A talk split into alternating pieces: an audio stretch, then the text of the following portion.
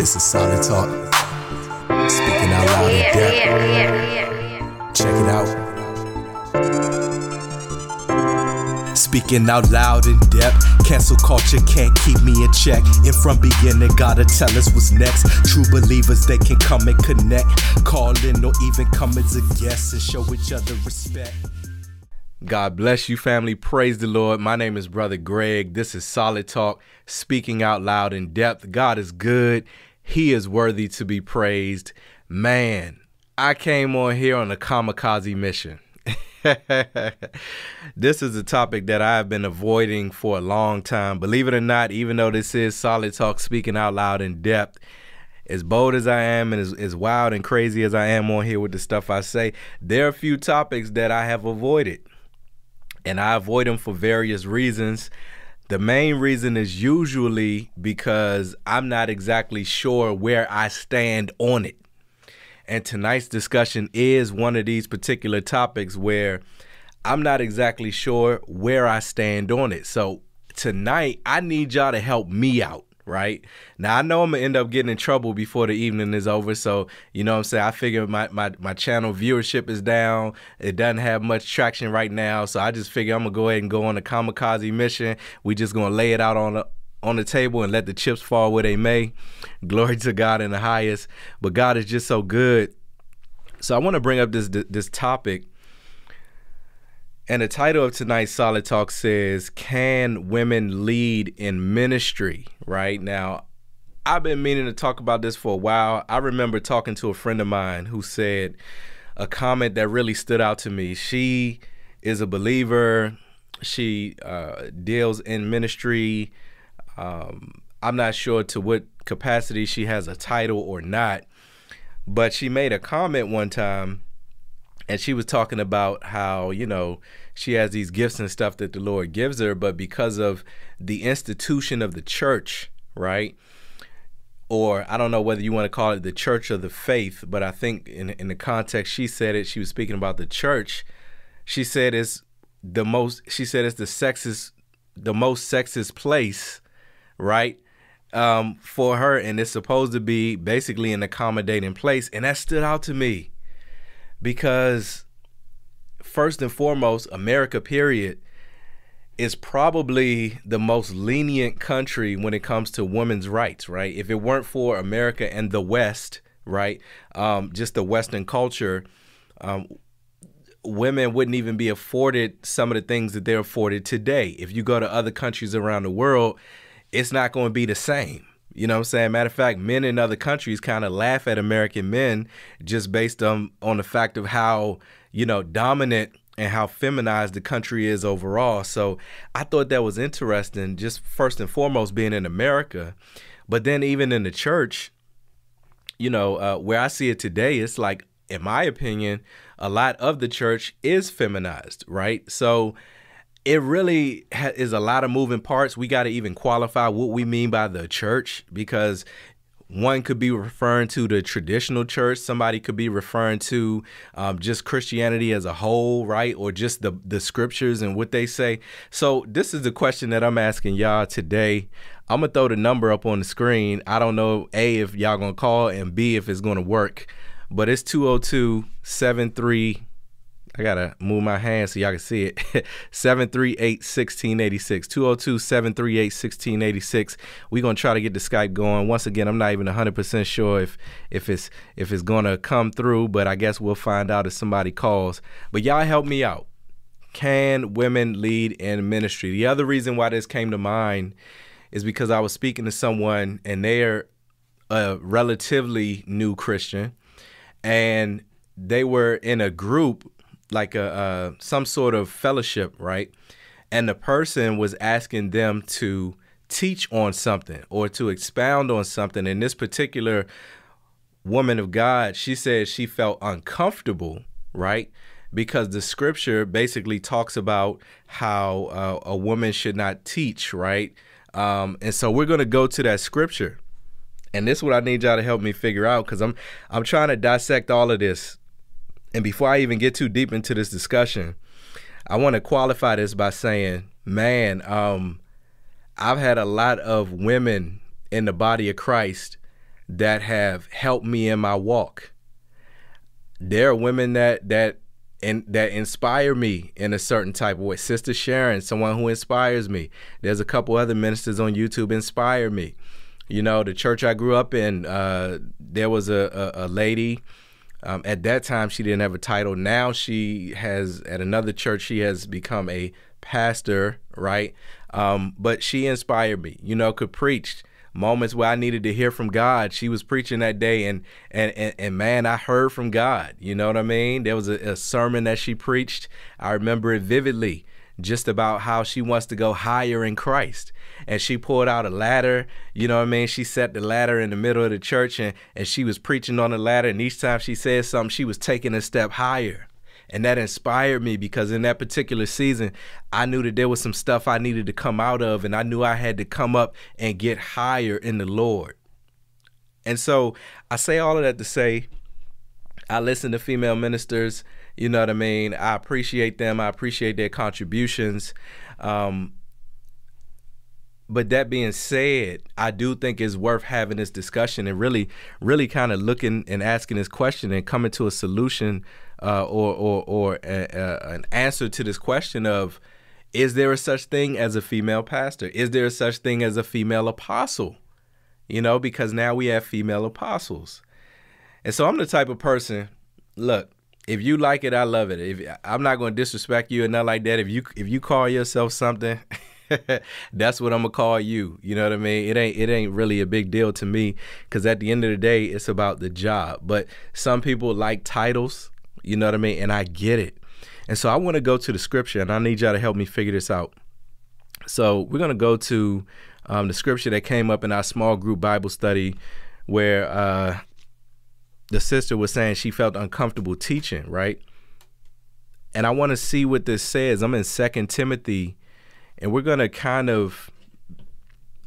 I'm in, excuse me. I'm in First Timothy chapter two, and we're basically going to kind of read the tail end of what he's doing. It's such a short, it's such a short chapter. Let's just read it from verse one. I mean, why not? You know what I mean?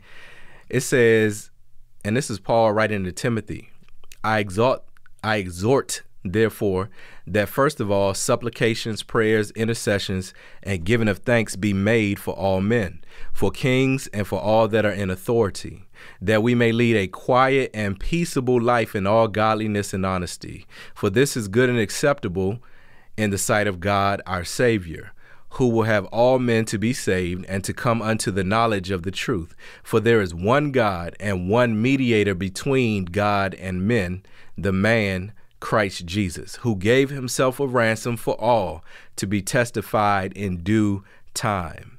Whereunto I am ordained a preacher and an apostle. I speak the truth in Christ and lie not, a teacher of the Gentiles in faith and verity. So, this is kind of important because a lot of what we're going to talk about tonight is going to have to do with Paul and his apostolic authority, right? I don't know why I put that in quotes. Paul absolutely had apostolic authority. I just like making air quotes. Don't pay no attention to me. But um I guess I kind of put it in quotes there because I think when we really begin to have this discussion, it's really going to be a situation where um, it might come to a point of, you know, is this something that Paul is saying, or is this something that God is saying, or is it something that God is saying through Paul? Because the scripture does say that all scripture is God breathed and written by holy men of God who were inspired by the Holy Spirit. So if it's in that book and it's written by a man of God, right, that means that it is God breathed. But we got to take into consideration context. We got to take into consideration like what was going on at the time. And so the reason why this is such a conundrum is because uh, there are a lot of women in ministry and there are a lot of gifted and talented and anointed women in mis- in ministry, and so it becomes a mystery um, trying to reconcile some of the scriptures and what we see playing out in real time because when we really get into it, depending on what the context is, we're going to be faced with the decision of how do I reconcile these two things, right? And and and really, like I said, I don't I don't have a dog in the race. I I kind of hope it is authorized. You know what I mean? Because that way, that way it's like a non-issue. You know what I mean? I, once again, I've had female Sunday school. Matter of fact, every fem- every Sunday school teacher I had was probably a woman from when I was a child up until when I came back to church. I was in the old people's class. Sister Hunter was the teacher. Um, you know, went to the last church I was a member of several years ago. They had a male female co pastor type deal going on. And so, you know, I, I was up under that. So, like I said, I don't have a dog in the race. I hope it is on the up and up in a way, you know, but whatever God says, and whatever the word of God says, that that's really what it is. And we have a responsibility to adjust to that, not to make God adjust to us. So let's keep going. So so Paul kind of establishes his authority here. He says, "Whereunto I am ordained a preacher and a, and an apostle, I speak the truth in Christ and lie not, a teacher of the Gentiles in faith and verity." That word verity is similar to truth. Verse 8 says, I will therefore, or I desire therefore, that men pray everywhere, lifting up holy hands without wrath and doubting. In like manner also, that women adorn themselves in modest apparel with shamefacedness and sobriety, not with broidered hair or gold or pearls or costly array, but which becometh women professing godliness with good works. And so now Paul shifts into this the instruction for godly women. And so this whole letter to Timothy is is is effectively Paul kind of writing him, telling him how church conduct is supposed to go, right? What's supposed to be happening in the church? How do you ordain um, an elder and all of these other different type of things? He tells him to be encouraged, let no man despise your youth, all of that type of stuff. And so when he gets back into it, right? He's now talking and he says in verse 11, and this is the controversial part. Let the woman let, me let me before I even let me let me rewind what I just said. Cuz I said this a couple years ago and I do still believe it. Um do I still believe it? What I said was the word of God is not controversial. We just make it controversial. But the word of God is what it is. So whatever it is, that is what it is. But the controversial part comes from the carnal mind and, and, how we interpret the word of God and, and what we read into it, right? Our our uh, what is it? Uh, eisegesis of the text is that's when you read into the text what you wanted to say, if I'm not mistaken. Somebody fact check me on that word, but basically, you know what I'm saying? That's kind of what it is. And so he says but I, he says, let the woman learn in silence with all subjection, but I suffer not a woman to teach. In other words, I don't allow a woman to teach, nor to usurp authority over the man, but to be in silence. Now, I'm just reading the Bible, okay? I know I came on here to get canceled, you know what I mean? But don't cancel me just yet. I'm just reading the Bible, right? I'm, I promise you, I'm just reading the scriptures. And so that's fascinating to me because I got to understand what I'm, I'm, I'm legit. I'm not even being facetious. I, I want y'all to help me understand. What is Paul saying here? What is he saying here? Okay. So let's keep going because and, and I say that because when we see the scripture that says, But I suffer not a woman to teach, nor to usurp authority over the man. In other words, to um to take authority, to take unlawful authority over man, but to be in silence. Okay. Now, the first question that'll probably come to mind is what's the context here and what is he really saying? Now, there's several theories about this and we can go to got questions and kind of kind of uh, throw some out there. Now, I've heard a few. One that I heard from a pastor at a previous church I attended was that a lot of the men of the church at that time were going and they were getting foreign wives, right? Glory to the Lamb of God. I'm gonna turn my sound up a little bit. They were getting foreign wives, and some of these foreign wives weren't. I guess they weren't versed in their particular language, and so because of that, um, they were asking a bunch of questions or something like that, or just disrupting the service. I don't know if that's true or not. The person that taught that was a little a little suspect the whole time, in my opinion. So take that with a grain of salt. But I've also heard that you know the women of that time were less educated, so they were asking more questions and disrupting the service. So maybe Paul was addressing a specific issue is one theory. Um, and so we can go to Got Questions real quick and kind of work out some of these theories, and y'all can let me know uh, if y'all think this makes sense or if you think it's some hot garbage. But um,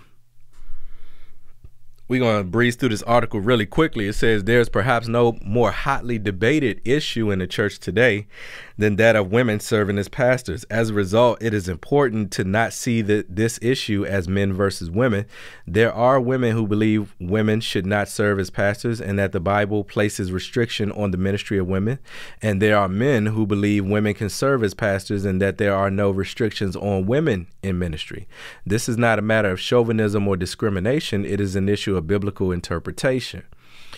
And so I want to kind of get down to the part where it gives the objections to this particular scripture. And so it says there are many objections. Let me make sure I can see that. Let me bring it down a little bit. Okay. There are many objections to this view of women in pastoral ministry. A common one is that Paul restricts women from teaching because in the first century, women were typically uneducated. However, 1 Timothy chapter 2, 11 through 14, nowhere mentions educational status, right? And it it says if education were a qualification for ministry, then the majority of Jesus's disciples would not have been qualified. Okay, a second common objection is that Paul only restricted the women of Ephesus from teaching men. First Timothy was written to Timothy the pastor of the church in Ephesus. Ephesus was known for its temple to Artemis, and women were the authorities in that branch of paganism. Therefore, the theory goes Paul was only reacting against the female led customs of the Ephesian idolaters, and the church needed to be different. However, the book of First Timothy nowhere mentions Artemis nor does Paul mention the standard practice of Artemis worshippers as a reason for the restrictions. And then I'm going to read this part, then I'm going to give you my take. A third objection is that Paul is only referring to husbands and wives, not men and women in general. The Greek words for woman and man in 1 Timothy 2 could refer to husbands and wives. However, the basic meaning of the word is broader than that. Further, the same Greek words are used in verses 8 through 10. Uh, let me let me let me let me put the right inflection on that. Further, the same Greek words are used in verses 8 through 10. Are only husbands to lift up holy hands in prayer without anger and disputing? Verse 8 Are only wives to dress modestly, have good deeds, and worship God? Verses 9 through 10 Of course not. Verses 8 through 10 clearly refer to all men and women, not just husbands and wives. There is nothing in the context that would indicate narrowing to husbands and wives in 11 through 14. So, in other words, what he's saying here is, or what the what Got Questions website is saying here is that in verses, uh, some people say that this particular verse 12 where it says, I don't allow a woman to teach or to usurp authority over the man. Some people say that's talking about husbands and wives, but he's saying the same words for woman and man are the same words that are used up here earlier in the text. And he's saying that in that context, it's referring to all women and all men of God, at least. And so, what makes this so interesting? Let me make sure y'all on. I gotta check every now and then because you know, I might mess around and have a technical difficulty, and God bless everybody joining in. Um, this is tricky because Paul actually does give an explanation as to why he says what he says, right? And the reason is in verse 13 and 14, right? So we'll start it from 12. But I suffer not a woman to teach, nor to usurp authority over the man, but to be in silence. For Adam was first formed, then Eve. And Adam was not deceived, but the woman being deceived was in the transgression. Notwithstanding, in other words, nevertheless, she shall be saved in childbearing if they continue in faith and charity and holiness with sobriety. So, what makes this so fascinating is the fact that the explanation that uh, Paul gives here when he talks in this text, he's basically saying this doesn't have anything to do with what's going on at Ephesus this doesn't have anything to do with the particular context of what what you know what could be going on. This ain't got nothing to do with um, any of that. This is something that is related to Adam and Eve. And he says specifically in verse 14 that Adam was not deceived, but the woman being deceived was in the transgression. So there's a couple ways to even look at that. Some people say it has something to do with, I guess you would say,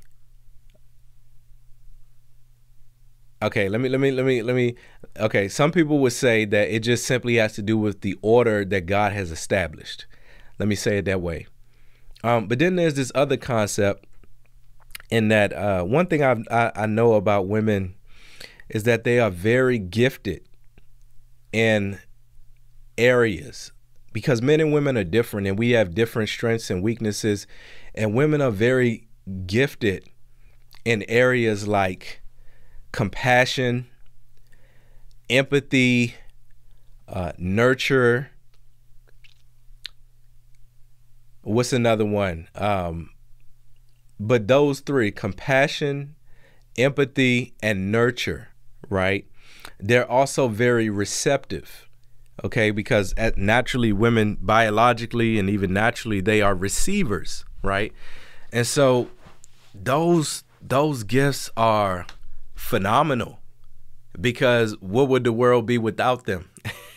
What would the world be without empathy and compassion? Not saying that men don't even have these things but i'm saying that these are things that women excel in. Like i believe that this is a gift from god and one of the ways that he designed men and women to complement each other right?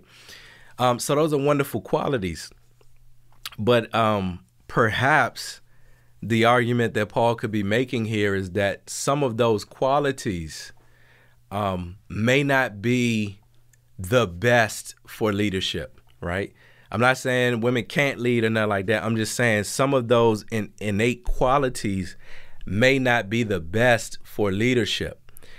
And so, men, on the other hand, uh, men have compassion, but we're less compassionate. Let's just be honest. we're less nurturing. Um, but more specifically, men are very, uh, real men are very intent about order, right? A real man likes order. We like order, we like procedure, and we like a standard, right? It's something about it that just feels good. You know what I mean? I remember my dad. My dad would just eat something. He would maybe eat dinner or something like that.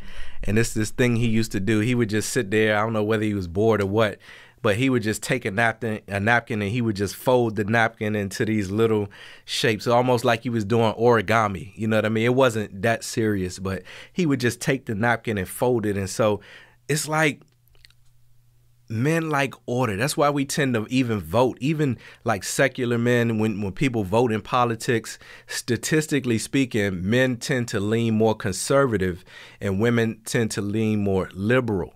And so what that actually translates into is it actually translates into less tolerance for in for letting anything in.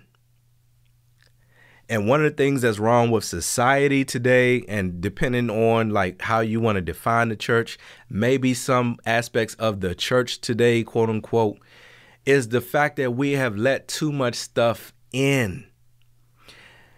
And I do believe that has to do with a, a, an imbalance between the arrangement of men and women.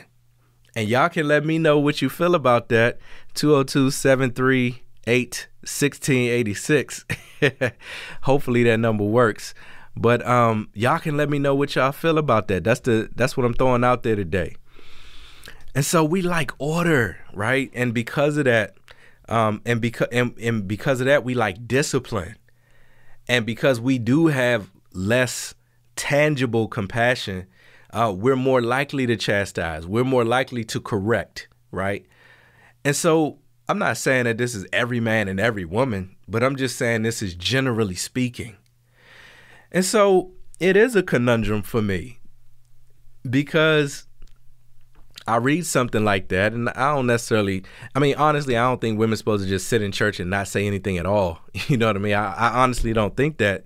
But in me not thinking that, now I'm kind of trying to like ration, okay, well, what exactly was he trying to say? I want to say it's about context and about that particular church, but then he cites Adam and Eve and deception as the reason. And so somehow we go from um, this particular scripture and ones like it to like female apostles you know what I mean? And I'm not saying it's right or wrong. I'm just telling, I'm having a discussion. This is an open discussion tonight where I need y'all to help me figure it out. Um, how am I supposed to reconcile some of these scriptures with what we see happening today? Am, am I am I missing the context? I'm open to that. I'm open to all of that. So man, I see one or two comments. Uh, God bless everybody. You know, B says, I'm thinking God will and can use a woman. I'm reminded of Deborah, right? And that, and she's a good example. Deborah, she was a judge of Israel. You know what I mean? She did her thing. She is noteworthy, a very powerful woman of God. Um, even Deborah, though, if I'm not mistaken, and maybe we can go look at it, I think there was like a particular time where she got with her um I want to say like her uh there was like a guy, I think his name was Barak or something like that, and she was kind of telling him like, "Hey, I need you to kind of do this with me, um, because as a woman, you know what I mean. Um, you know, I'm doing a heavy lifting, but, but you know, can you just be here so it's a non-issue? I'm gonna see if I can pull that up real quick. Um, Deborah. Some people say Deborah. Some people say Deborah. Um, Deborah and Barak. It's a long chapter. I don't know. We really got time to. Blessed be the name of the Lord. um, but the long and short of it is that God did use her um, she was very critical to Israel's freedom. And I do believe God can use anybody. I definitely believe that. And that's the other thing. Some people say maybe it's just we we live in the culture we live in and God is calling the Deborahs. You know, I heard a sister say on a podcast one time, I think Sister Victoria, she said, you know, she had a dream or, or a vision or something where, uh, or she heard the Lord speak, God is calling up the Deborahs. And so maybe that's what we're witnessing, right? That God is calling up the Deborahs, right? Um, is that the case? You know, is he?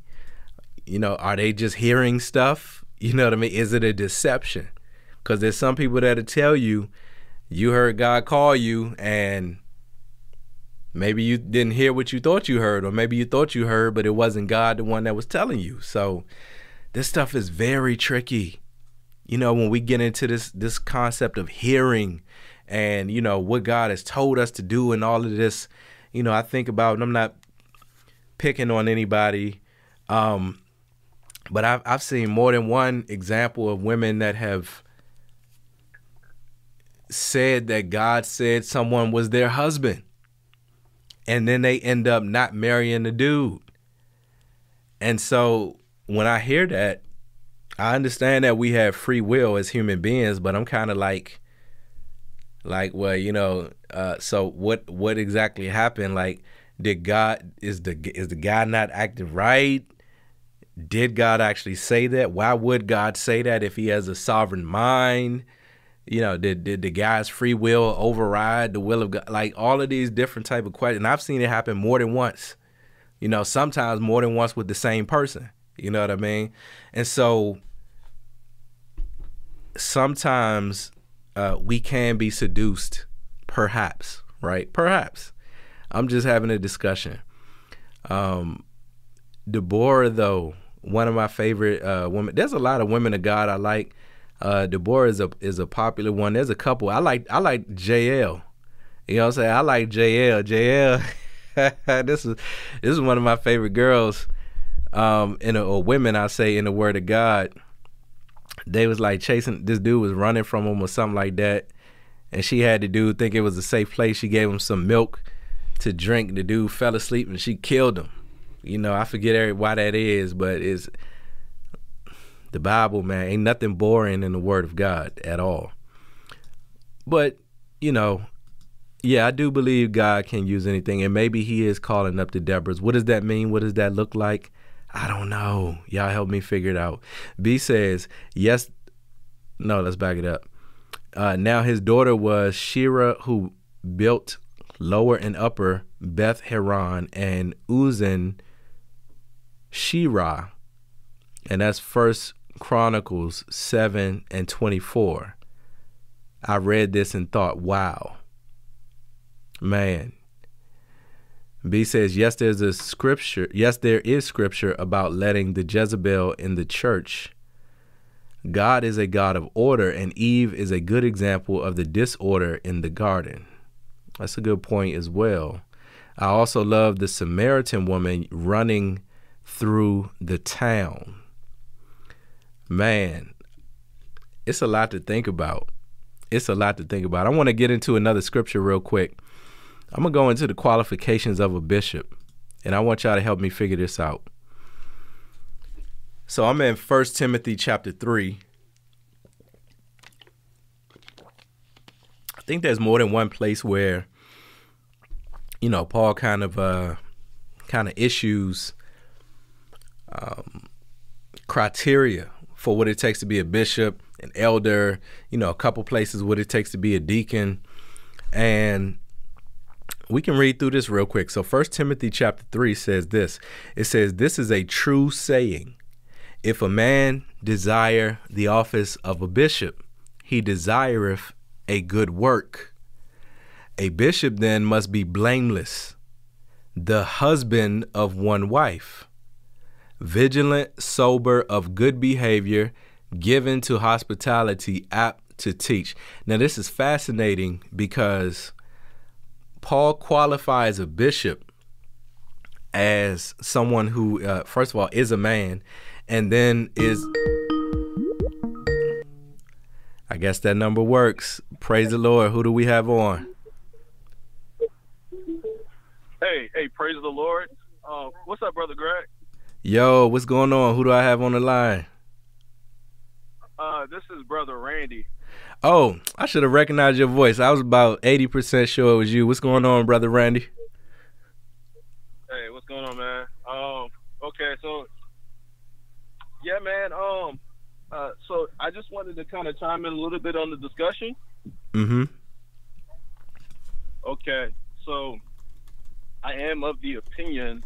I'm in a car, so I am of the opinion that uh, God did not call women to be teachers over men, and so I don't believe in the uh, the uh, female pastors and the female apostles and, and, things of that nature. But I do want to chime in on um, and I think the scripture is really really clear on that. But I do want to chime in on when people use Deborah as an example of uh, female leadership and uh, female apostle and, and things like that. They use Deborah as a precedence for that, and I think this is this is this is really like the uh, uh, this is really people are not really paying careful attention to the scriptures, and this is really uh, really the worst example mm. of that. Um, because because Deborah is not really the person that you want to uh, put up as your example for uh, female leadership because um, if you read the, the the book of judges very very carefully almost in every chapter the scripture was talking about you mentioned order. The scripture that that book talks about how these were the days where there was no king. In other words there was no order in israel and each man did that which was right in his own heart. So these were a times of chaos Mm. And it's already telling you that it was just a chaotic time and people were just kind of doing whatever they wanted to do. And so the first thing you need to realize is that uh, in those times or in times like that, uh, whatever you see that takes place, um, the the general order and structure that God had in place, which was the priesthood, the chiefs of the tribes, the Levites, the kings, um, you know, all that order that God had installed in Israel, that was just not non-existent at that time, mm. and everybody was just doing whatever they mm. wanted to do. So to take something that took place that was um, out of the norm, like a female leadership taking place at that time, and God using a woman at that time to then set it as a precedent for how life should go on, um, you know, in, in, in, the future, that's not what it was intended to be. So what would, um, what would you say to? So I understand the concept of what you're saying in that um, that was not the rule, but that was more or less an exception to the rule, and it shouldn't be used as a precedent. Um, and I'm getting right. an echo, but I think we'll be fine. So, um, what would you say to someone um, who would suggest that we live in times today that warrant exceptions to the rule? You know, because and because the argument that some people would make is that quote unquote the men are not stepping up, so somebody has to do it, and this is why God is calling the women. Yeah, yeah. So, but but yeah, okay, so that's where I want to get to the part where we need to study the nature and the the spirit of Deborah. When you see Deborah, people call her a prophetess, people call her a leader in Israel, but one of the titles that she's given, one of the titles that Deborah is given in the Song of Deborah is that the Bible calls her a mother to Israel. And if you study the life of Deborah very, very closely, you don't see a woman who is she is reluctantly in leadership. Mm. She's not embracing the leadership. And what she's doing from the from the time her ministry begins to the time her ministry ends, what she does is she raises up governors and leaders who are male in Israel. What she does is she goes, she's a mother to Israel. She goes and speaks a word and inspires young men. And so from the time that she began her ministry to the time that she leaves, she is surrounded by men who are leaders. Mm. She raised up, she inspired young men to be leaders. But that's not the spirit of these other people who are trying to compare themselves to Deborah. These are people who are seeking leadership. These are people who are embracing leadership. These are people who want to be leaders over men. But that's that wasn't Deborah. Deborah was a mother in Israel. She she went and she do, took those reluctant, unbelieving men and said, "Hey, the Lord's telling you to do this. This is what you were called to." You know, open up your eyes. And you know, receive your identity. But that's not. So when you see something that is a uh, an exception to the rule, you have to watch the spirit of it. Mm. Is it is it trying to is it trying to be the rule? Or does it recognize that it is an exception to the rule and is trying to go back to the state of order? But when you hear these people um, uh, make these claims, you can tell that the spirit is not to go back to the state of order. The, the, the spirit is to remain in a state of chaos mm. so that they can have um, uh, a status or this position that they think is uh, is is high or mighty. So uh, since I'm getting in trouble tonight, I'm gonna have you get in trouble with me. Would you say that the church, from adopting kind of like some of the feminist ways of the culture, is in chaos now? Oh, I mean, uh, I mean, the church is in chaos for a lot of different things. Um, you know what I'm saying? The church is in chaos for a lot of different things. Uh, I guess that's you know that that would for sure be one of them. But it's just like you know uh, the church is in chaos in, in general because uh, we're just we we have see the order starts with God. Mm-hmm. The order starts with God, and, and, and it doesn't start with man. Uh, man, man is definitely not our head. Uh, man is definitely not our leader. See, see, the the problem is not that we have like a feminine leadership. We have male. We have man in general, man and woman. We have human leadership, Mm. and we need to get away from human re- leadership, and we need to find God. I see. Okay, I understand what you're saying. Yeah, human leadership, and we need to find God. Okay, got it. Yeah, man, that's that's an insightful point. You know what I mean? I think the point you made about understanding which spirit someone is under, um, because um, ambition is one of the things that really tripped up Eve in the garden. It was the fact that she was offered um, authority and she was offered uh, basically a promotion from what she was created to be. And so that is something to think about, man. Um, I appreciate you weighing in on that. You know what I mean? Um, I guess all of us gotta gotta understand what, what spirit we're under. All right, all right, all right. Hey, man, appreciate you opening up the lines. God bless. I'll, I'll keep listening. All right, God bless you, brother. All right, bye bye. Yeah, praise the Lord. God bless brother Randy. You know what I mean? That is a um that's a take, you know, and if anybody wants to call in and add on to that or disagree with that, I got to raise my arm up again 202-738-1686. Glory to the Lamb of God. Um but yeah, that's the thing about it. And it's tricky cuz like I said, you know, there there's sisters that I um get you know, that I receive from and I have peace in receiving from them, you know, um, and some of them have went on to become pastors, right? And so, you know, it's it's it's one of those type of things where, like I said, it it it don't really matter to me, but I do want to be in agreement with whatever the scriptures are saying, because I listen. The couple, some of the people I listen to are hardcore. You know what I mean? Like they'll tell you straight up, ain't no such thing as a woman pastor. Da da da. If you do it, you out of order. Da da da da at the same time it's kind of tricky because i do believe the the last church that i was a member of this was at least five years ago now it's probably like 2018ish 2019 as i mentioned that was a male female combination and i don't want to talk about them too much because i like them I, I like i like everybody there seriously so i don't I want to tread lightly just out of not being fake, you know what I mean? Um, but what I will say is uh, both the male and female pastor there bless my walk tremendously, and I'm grateful for that.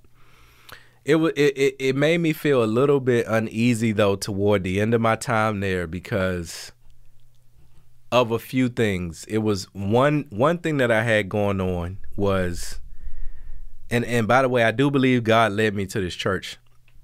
But one thing that that I had going on was being at that particular church, but also listening to the people I was listening to offline that were against that type of ministry. And so, you know, it was like I'm going to a church with a male and female pastor, but then I'm these people that I knew before I even was at this church, and I gave credence to them a little bit because I take everybody with a grain of salt. Y'all know me. I think, you know, like just uh, I'm pretty confident in what I know. You know what I mean? So I'll listen and glean and grow, but at the same time, I have a mind to think for myself. Anyway, the conflict of interest between those two things became a bit of a problem, and some of the deficiencies of that model began to show themselves more clearly toward the end of my time there. Uh, I believe both the husband and the wife know the Lord, but the wife had kind of like a uh, what I guess people call a type A personality. So she was like very bold, very vocal, uh, very vibrant, very, you could even say powerful, just animated, um, lively, uh, that type of person. And then the, the, the, the male, he was much more reserved. You know, it doesn't mean that he was any less powerful in the Lord or that he didn't know the Lord or anything like that but he was just much more uh, i don't even want to say stoic because i consider myself stoic in some ways but he was more reserved more laid back was perfectly content with kind of playing the, the back role and so while i was there it became a bit of a challenge for me because i kind of felt like the ministry was feminine you know what i mean and those who are OGs on the channel might remember a time where I oh, I'm about to go up and get my charger. I said I was gonna make that checklist, didn't I? Um, but might remember a time where uh, I was doing a fast and I invited people to come up to the church, and uh, you know somebody took me up on that offer. And one thing that they noticed was that uh, this particular church was was a small church very small church, just that couple, um, probably about, you know, six or seven young ladies and maybe like two young men, me and this other guy. Then you had like a married couple and then one other older couple that had came and eventually left. All of that. Um, but a lot of the women there, the, the young ladies there, began to emulate the female pastor and I didn't I knew that they looked up to her, but I didn't really realize how serious it was until I came there one day or or or a person came there one day and then talked to me about it. And they was like you notice that they all kind of speak like her and act like her? So it's like if the female pastor was like yes like all of them would be like yes. And so when the person pointed that out to me i was like dang they do really kind of like kind of like do that a little bit. And so I began to get a little uncomfortable. And then they started getting into the whole apostolic prophetic movement, um, new, new, what is it called? New Reformation apostolic prophetic movement. And I'm not really sure about that type of stuff one way or the other. I believe in apostles, I believe in prophets, but there's this such thing as like a new apostolic reformation movement, which is like a whole like movement for lack of a better word in Christendom. Anyway, that was one reason why I kind of left is because of that that uh conflict of interest. You know what I mean? It was just getting a little uncomfortable, and I was like, you know, is is this really here? But then I started seeing some of the deficiencies there. Like the message, the word was good, but I felt like it could have been a little bit more stern. You know what I mean? Um, I don't know. I felt like I don't know. I just felt like they. Let me just say what I want to say. I felt like they were preaching good, but they could have they could have uh, preached a little harder to break some of the chains off of folks. But that was just a particular season. Um, I got to witness some of that stuff firsthand. So I mean, it, it is what it is. But let's go back to the scripture. So I'm in um, uh, well, this is Judges. I was going to read up on Deborah. We're going to have to do a study on Deborah separately. But I was in uh, 1 Timothy chapter 3. I'm trying to see do I want to go get this charger now or do I want to I want to try to roll these dice. So he says that a husband in verse 2, a husband, the husband rather, of one wife vigilant, sober, of good behavior, given to hospitality, apt to teach, not given to wine nor striker, not greedy of filthy, filthy lucre, that means dirty money, but patient, not a brawler, not covetous, one that ruleth well his own house. All right, there's the battery sign. Having his children in subjection with all gravity. Let me find a little song for y'all to listen to for about 15 seconds while I run up here and uh listen to this music. I would I would let y'all listen to my man Ice JJ Fish, but um I'm not going to subject y'all to that. That's my guy though. I don't I don't consider it subjection, but you know what I mean. So let's listen to this real quick. I don't know. Is this going to play? Strongholds I'll be back in a second. God, we believe, and yes, we can see that wonders are still what you do. Bodies are still being raised, giants are still being slain. God, we believe, and yes, we can see that wonders are still what you do. We are here for you. Come and do what you do. We are here for you. Come and do what you do. We set our hearts on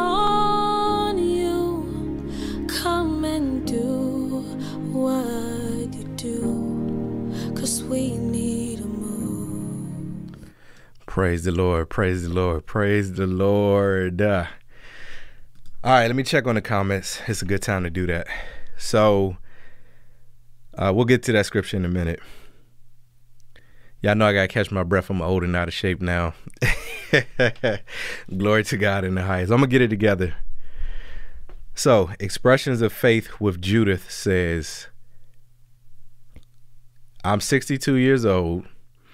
I was called by God and ordained by God to the office of prophetess. So I absolutely believe that female prophetess, um, Deborah, the scripture says verbatim, she was a prophetess. But let me finish reading your comment.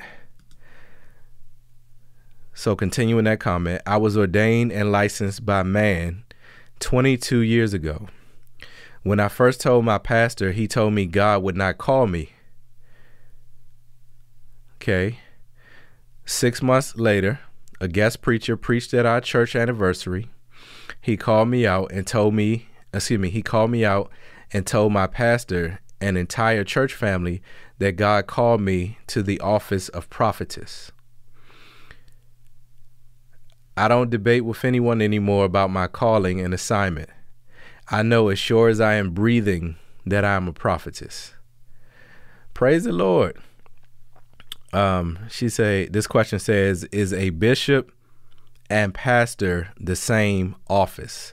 So let's let's let's examine that question. We're gonna pull out the concordance right now and look up both words, uh, bishop and pastor. So uh, yeah, what I want to say though is uh, sometimes it's like that, and that's kind of how I feel about it. In that, I'll take for example the whole Christian rap thing. Um, when God called me to that, a lot of the same people I listen to that say there's no such thing as female pastors and uh, female apostles and stuff like that. Some of them don't like Christian rap. Some of them do, but I don't know they like it. But like some of them are okay with it, but some of them are staunchly against it.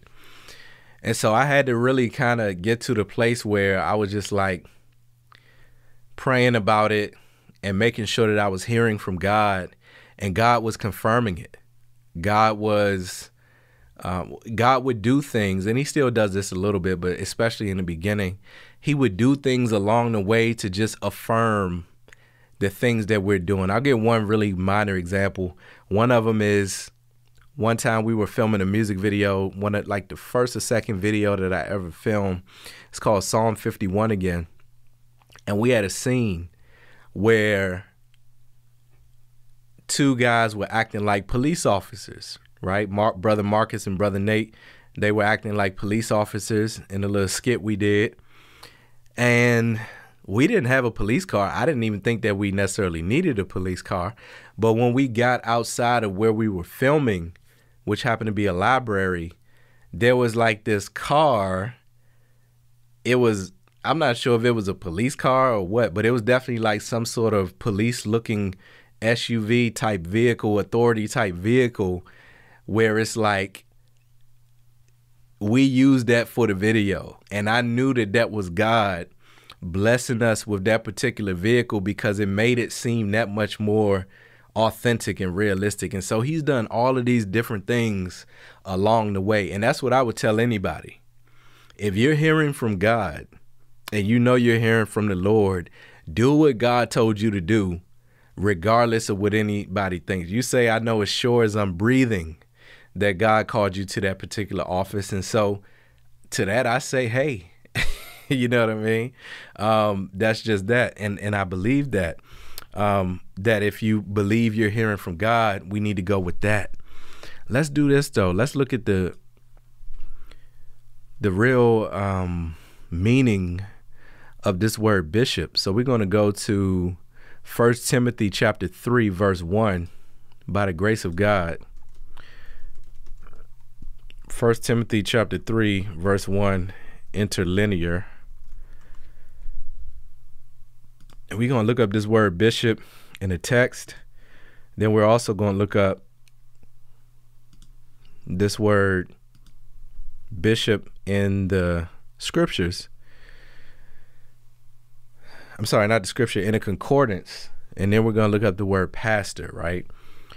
So the scripture says, broken down, it says, uh, trustworthy. Okay, if you know it's in different order in that particular language, but the word here comes out to overseer. Okay, overseer. Episcope, episcopes. I could be saying that very wrong. 1984 is the number. Happens to be the year I was born. And the word here says uh, a visiting and overseeing, okay, uh, visitation of judgment, oversight, supervision, overseership. And so, in this particular definition, it doesn't reference uh, pastor. But let's see if we can get a specific definition for the text that we're reading, which is out of First Timothy. So, First Timothy chapter one. Okay. Uh, so the definition they have down here is in C. Uh, oversight, that is overseership, office charge, specifically the office of a bishop, the overseer or presiding officer of a Christian church. 1 Timothy chapter 3 verse 1. So, I think that's a pretty solid definition. Let's look up what a pastor is real quick.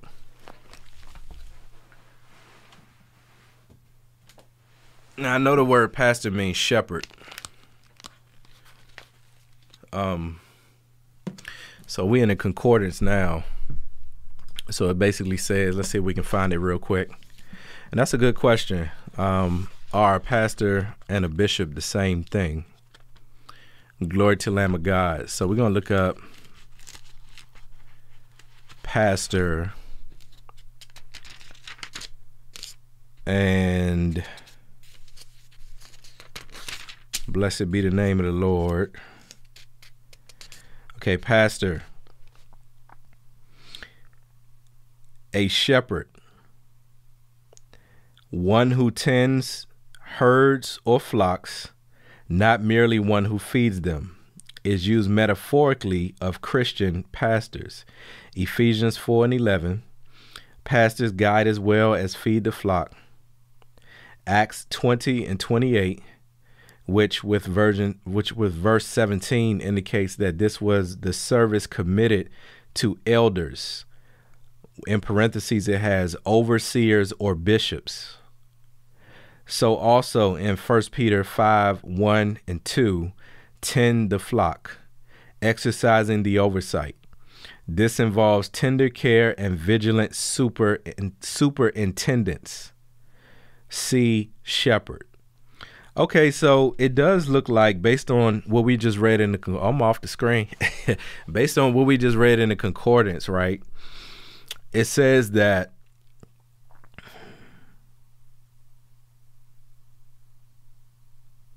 this was the service committed to elders, and it has in parentheses overseers or bishops. So I think to a certain degree, those things can be used interchangeably. I know we just read what a bishop is, but while we're on it, let's go ahead and read, see what this particular concordance says about the word bishop while we're here. So, a bishop, okay, literally, this is the one we just read, literally, an overseer, which is to look or watch, which has precisely the same meaning Okay, my bad. Whence English bishop, which is which has precisely the same meaning, is found in Acts, Philippians, Timothy, Titus, First Peter. Okay, see overseer. Note: Presbyteros, an elder, is another term for the same person as bishop or overseer. See Acts 20 and 17 with verse 28. The term elder indicates the mature spiritual experience and understanding of those described. The term bishop or overseer indicates the character, the work undertaken, indicates the character of the work undertaken. According to the divine will and appointment, as in the New Testament, there were to be bishops in every local church. Where the singular is used, the passage is describing what a bishop should be. Christ himself is spoken of as, quote, the bishop of our souls. Okay, so there's a little bit more. I'm not going to read the whole thing. Glory to the Lamb of God. The last thing I'm going to do for this particular scripture is I'm going to look at First Timothy chapter 2 verse 1 in several translations and see what they come out to.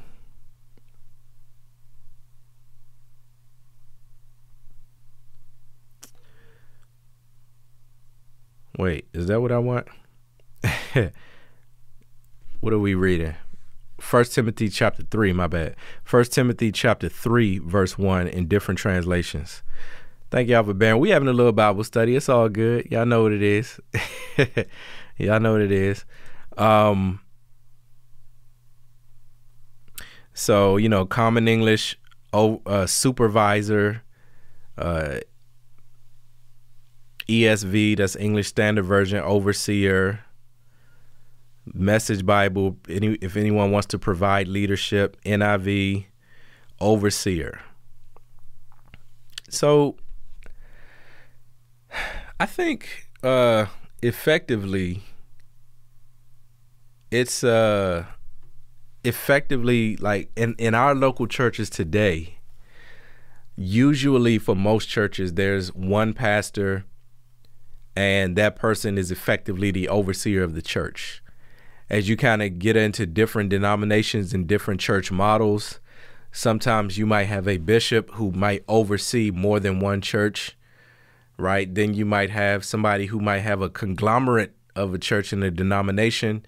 You know, you might have someone who plants a church might be considered an apostle. So there's a lot to that. Um, we're probably going to have to study that a little more in depth on the Bible study about, you know, bishop and pastor, if that's interchangeable or if that's different. But um, I think for the purposes of how we know a pastor today, it's effectively the same thing. So, so kind of finishing that off, it says, I want to emphasize what it says in verse 4 one that rules well his own house, having his children in subjection with all gravity Verse 5 For if a man know not how to rule his own house, how shall he take care of the church of God? Now, this is interesting to me because one of the criteria that Paul is really given here of and we'll just call it for now a bishop or an overseer is based upon his ability to lead his own family. You know, this this particular person has to rule his household well. And the reason he's saying that is because I should be able to look at how you run your family and you should have the, the responsibility and the practice and the gravity of running a family before you are a bishop or an overseer, right? And so this is kind of tricky too because you know, like say someone like me for example, I don't have a an immediate family right now. you know, so would that disqualify me if God say for example called me to be a pastor? Which is something I've thought about before. You know, you got a lot of um, single pastors, uh, you got a lot of divorced pastors. That's another solid talk for another day that I've been avoiding a little bit. Um, it's it's something to consider, you know. And so, like, is that a requirement, or or is he list is he listing some things he thinks might be nice? you know what I mean? Hey, it'd be good if he rules his own house, you know, because then it kind of shows that he'll be good at running the church. But then, more specific to what we're talking about tonight, if if if we're gonna take this as for what it says that a man has to demonstrate that he has to lead his own house before he can try try to lead the house of God. By default, that would kind of I'm just going to say it disqualify a woman because by God's order, right? Um, it'll be like God, Christ, y'all seen that umbrella thing? God, Christ, uh, husband, wife, and the kids. And so that's the order of the of the family, right? And so you know, I've seen where it's like, and I'm not talking about nobody. I know good, solid people, so I'm not trying to step on toes, but you know, I've seen like where there's a female pastor and then like the husband he's just like a member of the church like the first man or something like that. And um you know it's like based i'm just basing this all only on this scripture. And i honestly am trying to process all this stuff. That's why i need y'all to help me figure it out. Okay if if if, if she is not the head of her household right um based upon this scripture would she have the credentials to lead the house of god right? But then maybe you take it to 2023 where you got some households where there's no man at all. You know, a lot of kids today are born into single family, single mother households where the mother is the leader of the of the of the of the um, household, and so um, it's a whole can of worms. You know what I mean? But these are just some things to consider, right? I told you I'm on a kamikaze mission tonight, so it's just gonna be what it's gonna be. Let's get to some more of these comments. I can take the pressure off myself. So it says um, a comment here.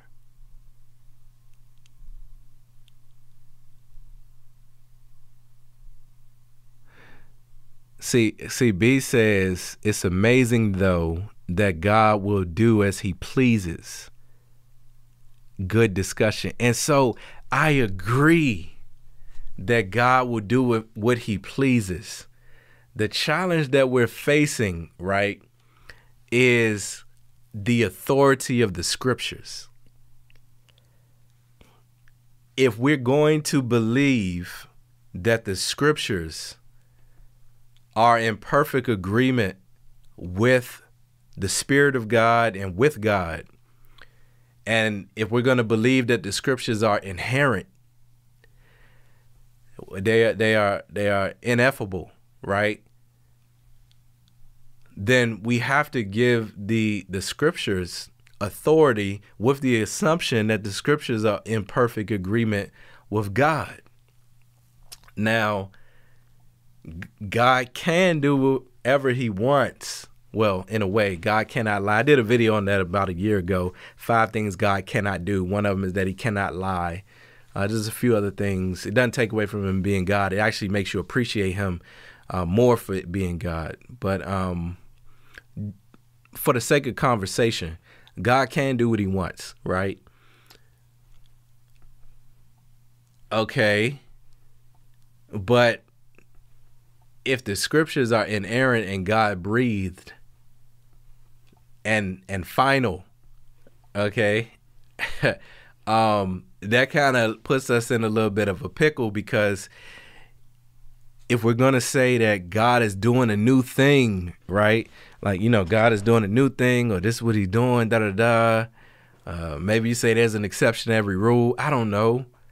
Then it's kind of like a little bit scary because now we've opened up a can of worms because if we go outside of the, the, the scriptures, specifically the epistles, which tell us how to have church conduct, now we're getting into territory of where a whole lot of stuff can now be up for private interpretation.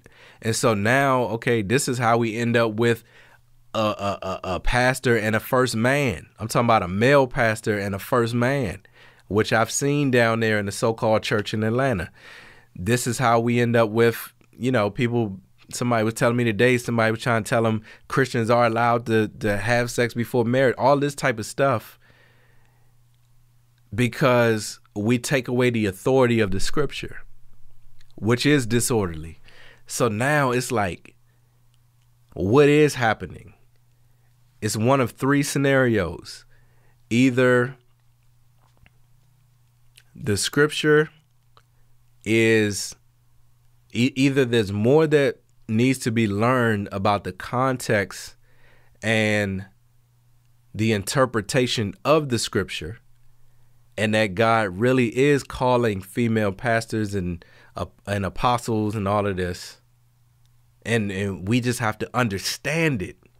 Or that is the interpretation, but God is just doing something outside of the scripture, which is kind of frightening to me, to be honest with you. And then the third one is that I guess maybe this is the same as the first. Um, the scripture says what it says, and people are just doing what they want to do. So it's something to consider, definitely. Um, something to consider. Uh, I'm gonna get to these comments, then we're gonna go ahead and wrap it up. Unless y'all say something really controversial, then we might be another 20 minutes. So let's just read.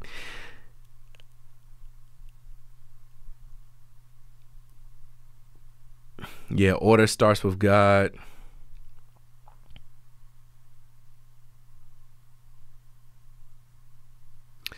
B says a woman pastor in a ch- in the church sounds spiritually dangerous.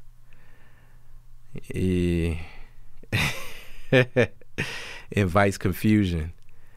Expressions of faith. Yeah, that was a question we answered. Uh, oh, B said, listen to that song and shared it this morning. Look at God. Or a different artist. Yeah, praise the Lord. I said, yeah, okay. So here's a here's another follow up from Expressions of Faith with Judith. Yes, I went on a year sabbatical. I watched no TV and literally stayed in for 12 months. I fasted, prayed, and sought God like never before. He confirmed to me over and over again.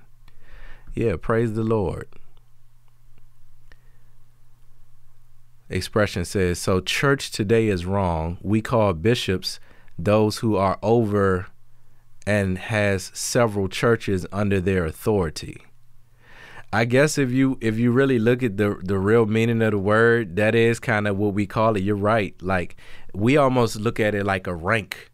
It's like pastor has one church, bishop has several churches, apostle is somebody who plants churches and is over all of that. So I mean, um, we definitely could do more study, but that really just goes into the whole thing about the titles. You know what I mean? And and just the the people that um, love titles. You know, and I think that's really a lot of what this is. People want to be validated. You know, um, personally, I can care less about a title.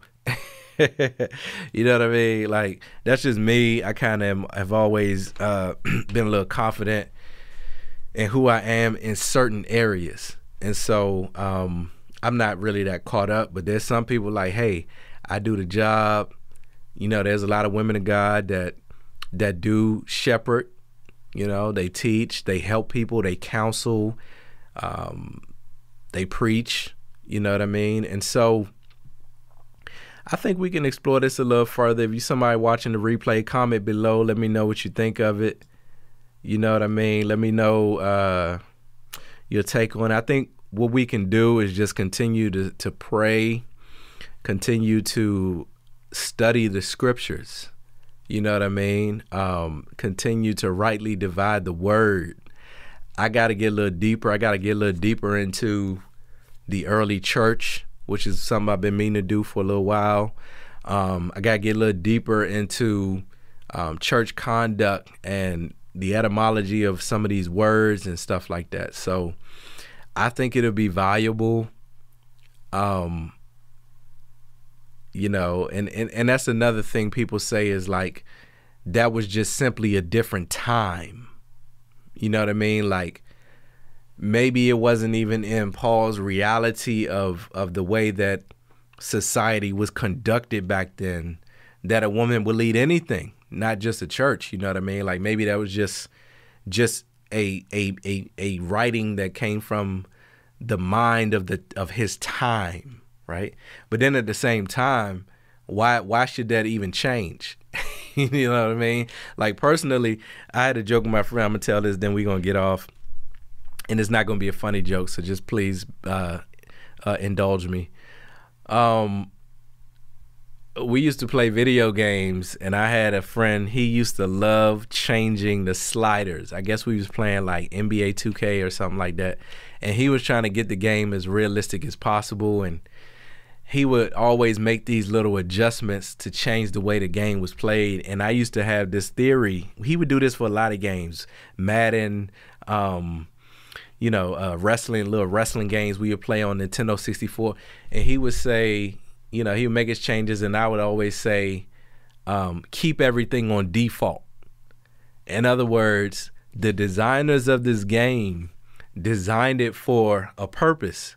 They designed it a certain way, and they wanted to be that way for a reason, and they're more knowledgeable than us.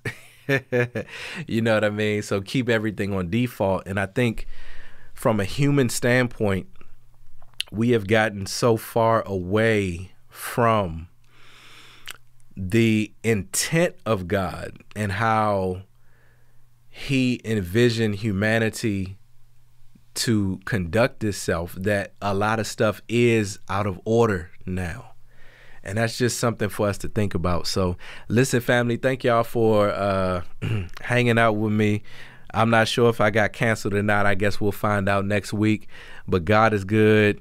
Uh, man, enjoy the rest of your weekend. I am still on the film set as the sound guy. You know what I mean? I got my boom pole. This is not it, but you know, I got my boom pole. I'm, I'm getting the sound and you know what I'm saying, all that good stuff. So uh, the most important thing is that I'm getting an opportunity to see how um, films are produced with a crew y'all know I do my own music videos and I've done some really light, light short film type stuff on this channel.